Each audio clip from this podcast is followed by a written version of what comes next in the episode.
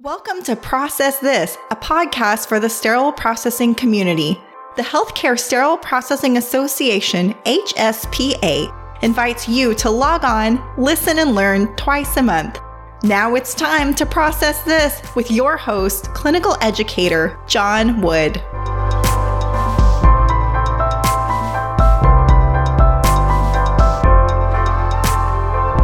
Welcome to the Process This podcast. This is episode number 61. Thanks for joining me. I hope you're doing well. Today on the show, we are talking about the recent activities on the FDA MedWatch. But before we get into that, and for the very last time, let's talk about San Antonio.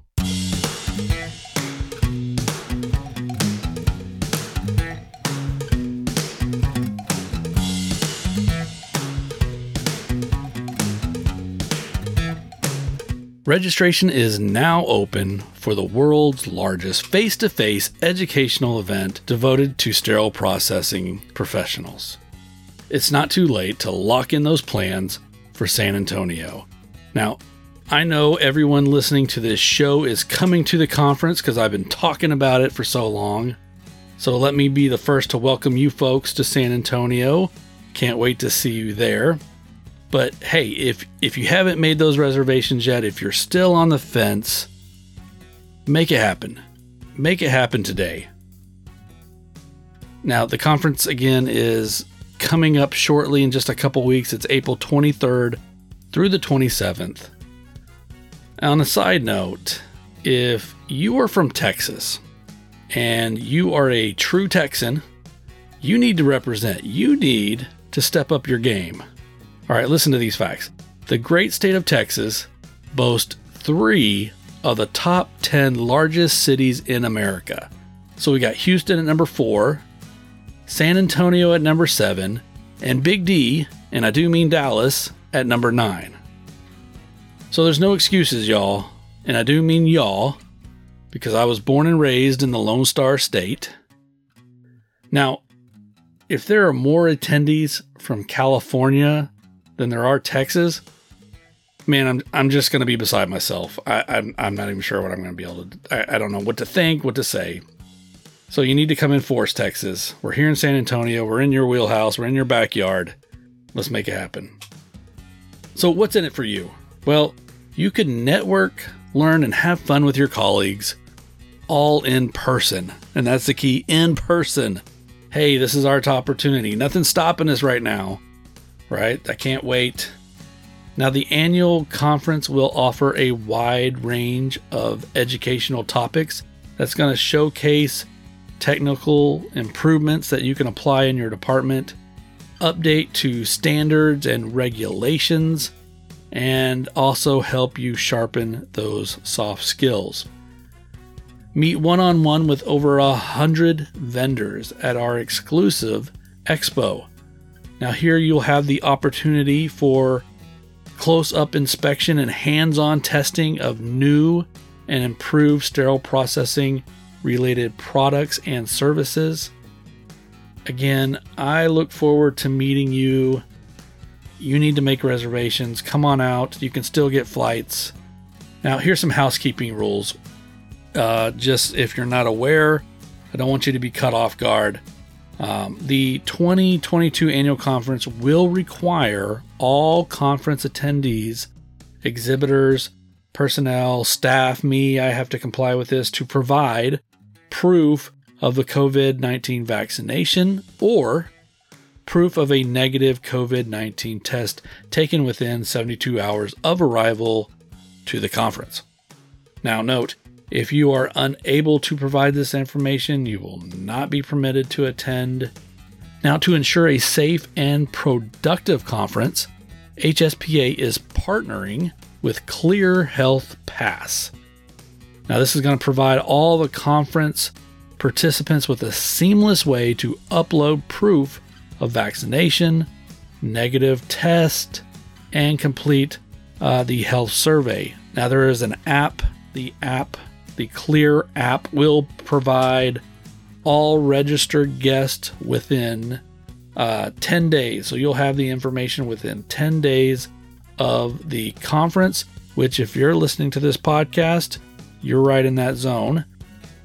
And this is going to help us provide a successful way to make sure that we are doing our due diligence and keeping everyone safe for this event. San Antonio is not only a great place to host a conference, but if you've ever been to San Antonio, it's also a great place to visit. So we are going to see you real soon.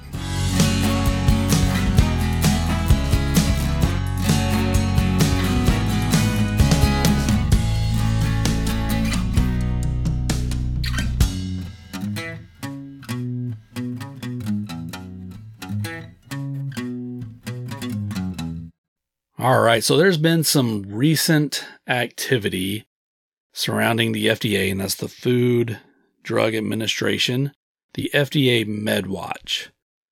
So, if you're not familiar with the MedWatch, all the information that I'm going to talk about today can all be found. It's all public knowledge. It's all on the fda.gov slash safety slash MedWatch. Right. So, what is exactly the MedWatch? Well, the MedWatch is the FDA Safety Information and Adverse Event Reporting Program. So, MedWatch, uh, the FDA's Medical Product Safety Reporting Program for healthcare professionals and patients and customers. And we're most interested, so they do a lot of different things, but we're most interested in medical devices, such as, you know, on their website, they explain it as hearing aids, breast pumps, pacemakers, uh, we are more familiar with it, and we're going to talk about today endoscopes because that's been, you know, the high risk devices that we've heard about lately. And so most of this information just came out the beginning of April. You know, we've released it uh, through social media. You should have had some information on it. I know AORN has sent out a, a blast publication on it. So there's lots of information out there. So what exactly is it? I know we've we kind of send these little blurbs, but what are we actually we're going to talk about? So I'm going to go into uh, pretty in depth here of what the information you can find on the FDA website. We kind of get to this uh, first bulletin, which came out on April 1st, 2021, and it's infections associated with reprocessed urological endoscopes. And this is a letter that went out in April 1st of 2021 to healthcare providers. And so that's going to set up the basis for the next uh, letter that comes out. So it reads The US FDA uh, wants to raise awareness among healthcare providers, including those working in reprocessing units in healthcare facilities, about the risk of infections associated with reprocessed urological endoscopes, including cystoscopes, ureteroscopes, cystoureteroscopes, you know, all these used for viewing and accessing the urinary tract. Now, the FDA has received numerous medical device reports, and these are MDRs, and they describe patient infections, post procedure, or other possible contamination issues associated with reprocessing these devices. Now, the FDA is currently investigating the potential causes and contributing factors that are associated with the reported infections and contamination issues. While some reports indicate possible inadequate reprocessing or maintenance issues, uh, for example, failed leak to tests, you know, as potential causes, the FDA is also evaluating other potential issues, including reprocessing instructions and labeling and device design. You know, you know, we already know that you know these these devices are difficult to clean. Sometimes there's issues with the instructions for use, right? And the way that they're telling us to clean it. So, you know, even when you clean, according to those instructions, sometimes we know that you cannot get endoscopes completely clean. Although the FDA is early on in this evaluation based on available data, we believe the risk of infection is low, okay? The FDA is emphasizing that the importance of the following manufacturer's labeling, reprocessing instructions for these devices include accessory components for cleaning and subsequent processing to minimize the risk of infections. Now, if you'll scroll down on this letter, the FDA gives some recommendations, and those recommendations to the healthcare providers are carefully follow reprocessing instructions described in the manufacturer's instructions for use. Okay, yeah, we know that.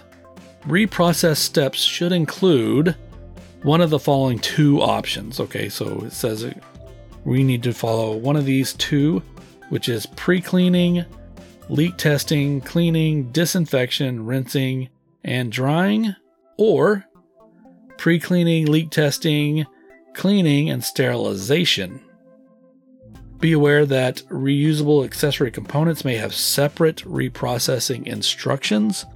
You know, that's why we stress you always need to have the instructions for the device you're cleaning, whether it's an accessory or the actual endoscope. Next, be sure to follow the applicable instructions for disassembly of endoscopes and other components when reprocessing. You know, we always stress take everything apart. Do not use damaged devices or those that have failed a leak test, as they could be potentially a source of contamination. Yes, I agree with that. Develop schedules for routine inspection and periodic maintenance in accordance with the manufacturer's instructions. Then discuss benefits and risk associated with procedures involving reprocessed urological endoscopes with your patients. Okay. Now, a little bit of background they give us cystoscopes, cystoureteroscopes, ureteroscopes, they're all used by healthcare providers really to provide visualization and operative access during diagnostic and therapeutic endoscopic procedures in the urinary tract. And this is whether it's the urethra, the bladder, ureters, and kidneys, all depending on the intended use and design of the device. Now, they go on to say that since 2017, the FDA has received 450 medical device reports, MDRs, which describe patient infections post procedure or possible contamination issues associated with reprocessing these, these devices. In those reports, which provided names and devices manufacturers, uh, either Olympus Corporation or Karl Storz were cited. Okay. However, the FDA has not concluded that such risks are limited to those particular manufacturers' devices, nor that any specific manufacturer or brand of these devices is associated with higher risk than others. So, of these reports, there were three deaths reported, which occurred outside the United States, and this was submitted by the Olympus Corporation. The three reports describe patients who developed uh, Pseudomonas infections post procedure. Two of the deaths reported were associated with the use of a forcep irrigation plug, and they have the product number here, which is an accessory component used to control water flow and enable access to working channels of the endoscope. So it was reported by Olympus that the isolates from clinical samples match strains of the Pseudomonas isolated from the forcep irrigation plug. And then, then the third patient death involved a cystoscope, and the report noted that the cystoscope did not pass a leak test. Failure to pass a leak test indicates that the cystoscope was damaged and could be a potential source of infection. It is unknown whether or to what degree the reported infections contributed to the patient's death, and the patient's comorbidities may have been a factor. Now, the MDRs are not by themselves definite evidence of a faulty or defective medical devices, uh, and it cannot be used to establish or compare rates of event occurrences. So, FDA action. So, the potential cause and contributing factors associated with the reported infections or contaminated issues were under review. This was in 2021 again. So, kind of, again, we're looking in the past. And those included reprocessing methods, reprocessing instructions in the labeling and device design. And so it says the FDA goes on in this 2021 letter. The FDA will continue to keep healthcare providers and public in, informed uh, if new and additional information becomes available. Okay, so what has changed, right? And so uh, this is kind of the information that was put out uh, right around April 5th or so. So, right around 10 days ago. And it's an update uh, to that letter that was just sent out. And the update says change in reprocessing methods with certain Karl Storz uh, urological endoscopes, letter to healthcare providers. So, this is kind of the update to the action that was being taken initially. And so, this letter reads As the U.S.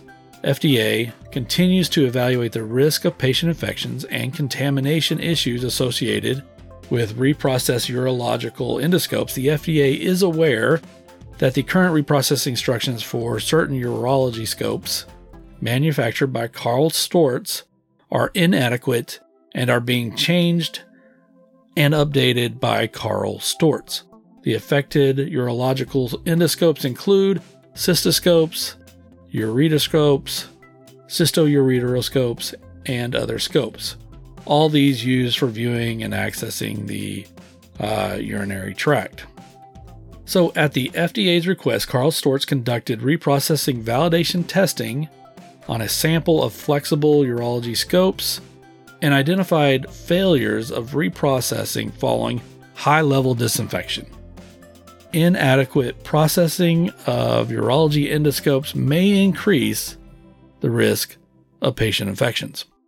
So on April 1st, 2022, at the beginning of this month, Karl Storz initiated a voluntary recall and issued an urgent field safety notice, external link disclaimer. So there's a link to this if you go onto the website uh, to instruct users to discontinue all high level disinfection methods for those affected scopes.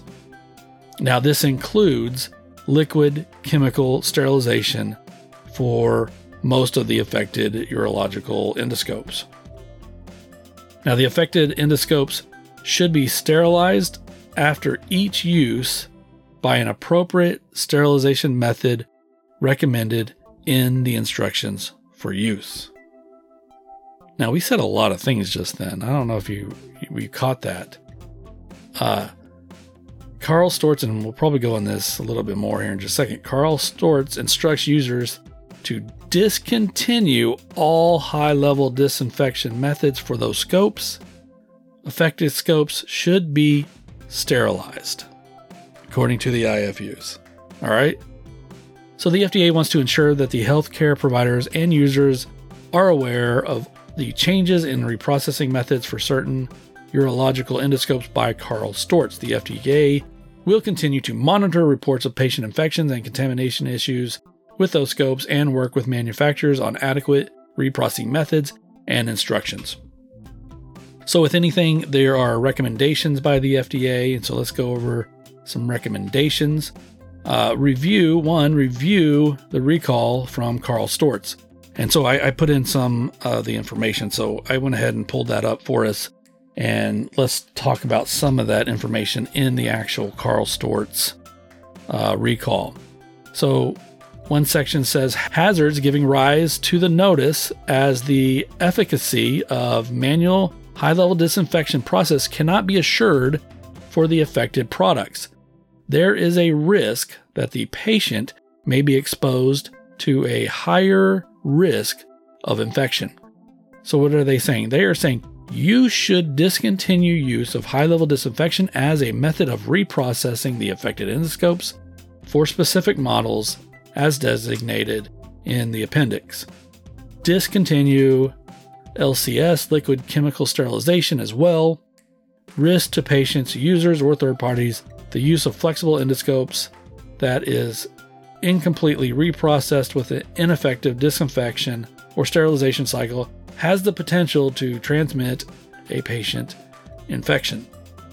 Now, they go on to say that Karl Storz is updating the instructions for use of the affected endoscopes to remove all high level disinfection methods, and for specific models, they're going to remove all liquid chemical sterilization. So this is just Karl Storz restating what they're going to do. Uh, actions to be taken by the user, actions to be taken by you. Immediately discontinue the use of high level disinfection methods for all affected endoscopes for specific models uh, that are designated Uh, discontinue liquid chemical sterilization methods for reprocessing. You know, I've re- I'm repeating this because it's important, uh, and this is straight from Karl Storz. The affected endoscope should be sterilized after each use by the appropriate sterilization method recommended in the instructions for use for each endoscope. Now here, this is this is another point. Number 3, if your facility does not have access to an appropriate sterilization method recommendation in the uh, instructions for use, immediately discontinue the use of the affected endoscope. Do not use high level disinfection method. Do not use LCS. All right, again, that was from uh, the wording and the verbiage directly from Karl Storz. And then back to uh, the FDA, which says, says reiterates what they say: do not use the affected scopes if you can't sterilize them. Be aware that Karl Storz will be providing updated instructions for use for affected uh, urological endoscopes. So be on the lookout for those instructions if you have those affected endoscopes. And again, uh, the FDA just says don't use damaged devices. We know that, right? This is stuff that we know. If it's failed the leak test, don't use it. Potential cause for contamination. Schedule those routine inspections. Discuss benefits and risk associated with procedures involving uh, the endoscopes. So, FDA actions the FDA will continue to work with Karl Storz to evaluate the root cause of the reprocessing failures and ensure that adequate supply of endoscopes are available for users and patient care. And then the FDA is also going to continue to work with other device manufacturers to evaluate potential causes and contributing factors for patient infections associated with reprocessing urological endoscopes and develop mitigation measures to minimize the risk of infection. And then, of course, the FDA will continue uh, to keep healthcare providers and public informed if new and additional information becomes available. Okay, so was, that's kind of the uh, the first two letters that went out. Again, the first one was in 2021, and then a year later we have Karl Storz taking action on some scopes. And then the second letter that came out was use scopes with innovative designs to enhance safety. FDA safety communication. Okay, so this came out April 5th, 2022, and this kind of follows on the FDA uh, communication back in April 2020, right? That says uh, supporting the transition to fully disposable uh, duodenoscopes with those uh, disposable components, as well as new information and complete postmark uh, surveillance studies. So, given the cleaning concerns and contamination data with fixed end cap duodenoscopes, the increasing availability of duodenoscope models that facilitate or eliminate the need for reprocessing hospital and endoscope facilities should complete transition to innovative duodenoscope designs that include disposable components such as disposable end caps or to fully disposable duodenoscopes. The use of a removable component to facilitate cleaning leads to significantly less contamination. Interim results from one duodenoscope model with a removable component shows a contamination rate of just 0.5% as compared to the older model, which had a contamination rate of 6%. So, use of newer models of duodenoscopes can reduce risk of infection for patients compared to the older fixed end cap duodenoscope models.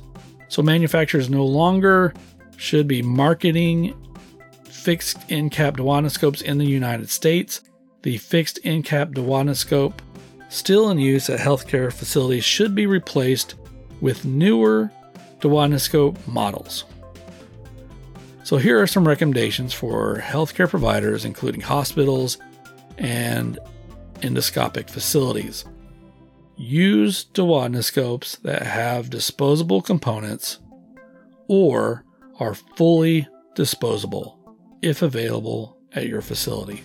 Disposable components may lower but not eliminate the risk of infection. If your facility uses fixed end cap duodenoscopes, transition to newer models of duodenoscopes that have disposable components or are fully disposable. We recommend you contact your manufacturer for information about the newer endoscope designs.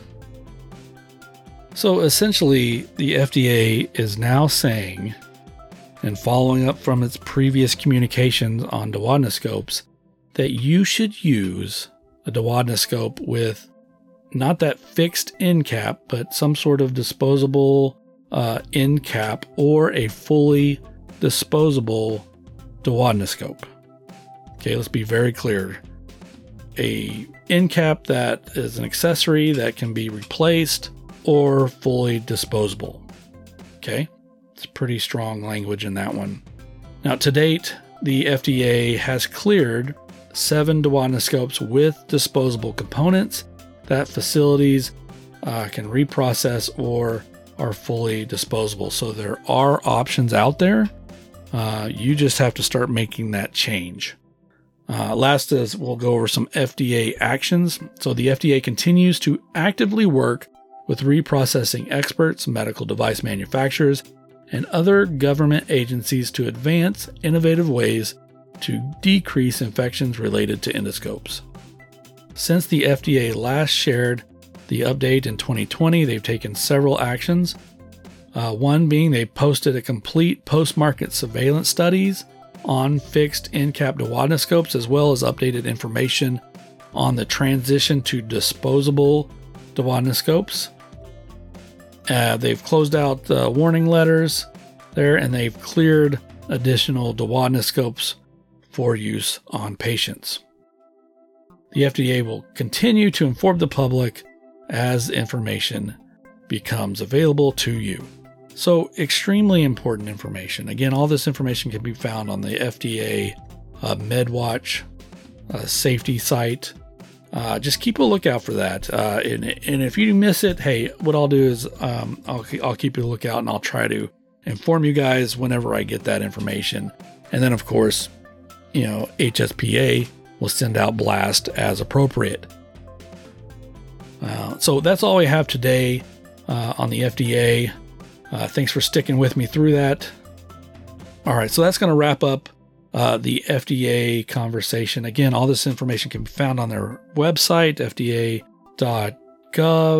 slash medwatch or whatever you want to type in there. Usually I just Google it, it's the easiest way. Important information, try to keep up with this information, uh, and I'll do my best to uh, keep you guys informed.